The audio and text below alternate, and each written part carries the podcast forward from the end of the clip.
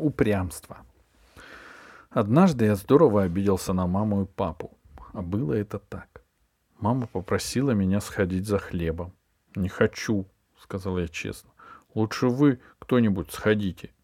«Интересно», — возмутилась мама. «А чай ты пить хочешь?» «Чай хочу», — спокойно ответил я. В это утро я весь был какой-то тяжелый.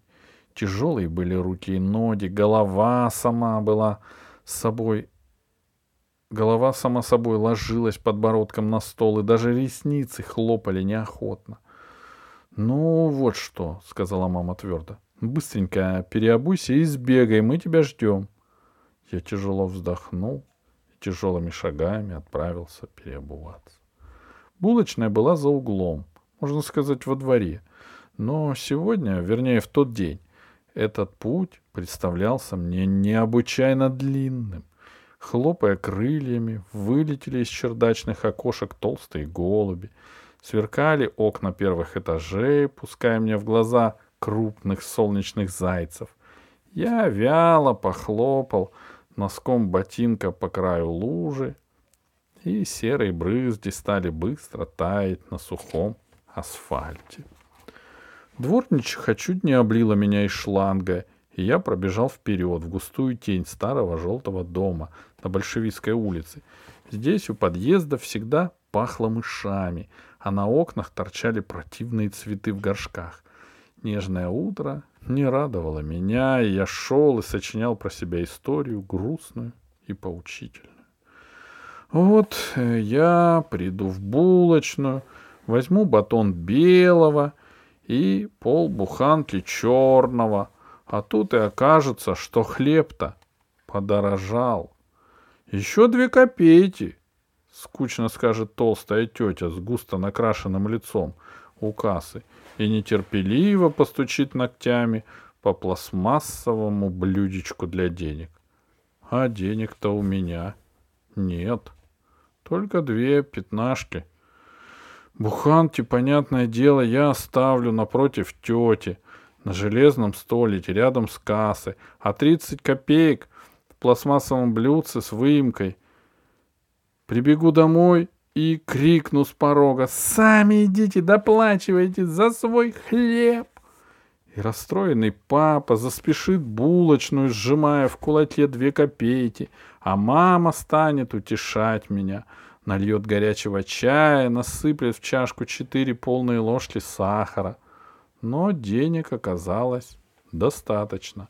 Тетя равнодушно бросила две копейки сдачи, и я, сунув хлеб, хлеб в рыжую рваную авоську, полетел назад домой. Я был рад, что кончилось все хорошо, и я победил упрямство и сосущую слабость в затылке и под коленками. Но радость была преждевременной. Мама встретила меня в прихожей сунула в руку рубль и весело сказала, «Знаешь, а у нас и сахара нет». И вот тут что-то случилось. «Не пойду!» — упрямо сказал я и сел на табуретку, даже не успев толком ничего придумать. Ведь опять тетю у кассы... Видеть опять тетю у кассы не хотелось. «Что ты маячишь перед глазами?» — скажет она раздраженно. «Сразу все надо покупать. Я вам тут не нанималась на счетах щелкать. Я так ясно услышал тетины слова, что почти сразу повторил их вслух. «Я вам не нанимался бегать туда-сюда», — сказал я, глухо и отвернулся к стене. «Что, что?» — слабо спросила мама и крикнула в кухню. «Отец, иди посмотри, что он вытворяет!» Она знала, что я боялся, когда папа сердится. Это было с ее стороны маленькое, но предательство. «Все равно не пойду!» — закричал я и бросил авоську с хлебом на пыльную колошницу. Мама начала медленно наливаться пунцовой краской. Она дернула меня за рукав и втолкнула в ванную и крикнула. «Давай умойся, остынь, а потом будем разговаривать!» И опять кто-то ошпарил меня внутри кипятком, и я захлопнул дверь, шумно закрыл щеколду и громко сказал «Все равно никуда не пойду! Пейте чай без сахара. Тяжело дыша, мама ушла на кухню. Я осмотрелся, сел на край ванны и включил холодную воду. Равнодушно блестел белый кафель. Мерно и спокойно текла вода. Я вдруг почувствовал какую-то странную радость. Ванная показалась просторным и замечательным убежищем. Вот именно убежищем. Заперев за собой дверь, я впервые и всерьез убежал от родителей. Это был очень серьезный поступок, и я начал его обдумывать. Мне было не лень хоть десять раз сбегать в булочную, пожалуйста, если надо. Глухое непонятное упрямство проснулось во мне, оно звонко трубило в свою боевую трубу. Победа! Победа! Надоело быть послушным, маленьким, бессловесным. Хватит меня тыркать, хватит мне велеть и приказывать. Вот какой грандиозный смысл был, смысл был в том, что я вдруг заперся в ванной. Этот смысл даже немножко испугал меня. Я выключил воду и прислушался. Наверное, испугались и родители. Они о чем-то тихо шептались на кухне, иногда звякая но ложками. Время вдруг показалось томительно длинным. Сколько еще его пройдет, прежде чем они додумаются извиниться? Я закрыл глаза и сразу представил двор с плывущим по воздуху тополиным пухом, высыхающие лужи, шуршащие по асфальту, конфетные обертки, а в ванной было холодно и скучно.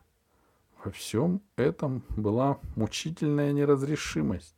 Я не мог объяснить, что со мной. Я только знал, что дело не в том и не в этом, а совсем, совершенно в другом. Это другое было гораздо важнее, чем мои крики, мамина обида и все прочее. Это другое был я сам со своим глухим упрямством, сосущим слабостью в затылке и под коленками, с заиканием и веснушками на носу. И и это все вместе так плохо склеивалось, соединялось, сливалось, а тут его еще дергали с каким-то килограммом сахарного песка и батоном хлеба. Почему я закричал на маму? Что за тяжесть в голове? Почему я боюсь кассиршу и сижу как дурак здесь? И вдруг я понял, что убежал сюда не от родителей и не от булочной. Я убежал отсюда, от щемящего чувства тревоги. Это оно ходило за мной по пятам с самого утра, как насморк или икота. Это оно сделало меня злым и разбитым. Моя тревога. Это и был я. Она не могла бы кончиться, даже если бы мама и пама, папа встали сейчас передо мной на колени, а вместо булочной предложили пойти в зоопарк. И мне показалось, что эта тревога всегда будет со мной. И что, если взять с собой в магазин на всякий случай сто рублей, чтобы уж точно на все хватило? Она все равно будет сжечь потихоньку, как прожигает линза из сломанных очков листок бумаги. Сначала желтое пятнышко, потом черное, потом дым, ведь солнце-то горячее. Тревога за все, чтобы не погасло солнце, чтобы все успеть, чтобы тебя не разлюбили, что, чтобы не показаться смешным, не стать дураком, не делать никому плохо. «Ты там живой?» — с любопытством спросила мама и постучала в дверь. Я молча щелкнул задвижкой, вышел и протянул ладонь за рублем. «Да ладно, можешь не ходить». — удовлетворенно сказала мама и чуть подтолкнула меня к двери. Не сильно, не обидно. Я еще раз посмотрел на свое убежище. Все так же равнодушно блестел кафель, пахло хозяйственным мылом, шумно текла вода. «Воду-то зачем включил?» — спросила мама и повернула кран. Стало тихо. Я снова вышел во двор и почувствовал, что жить стало легче. Обида совсем прошла. Да и была ли она вообще? —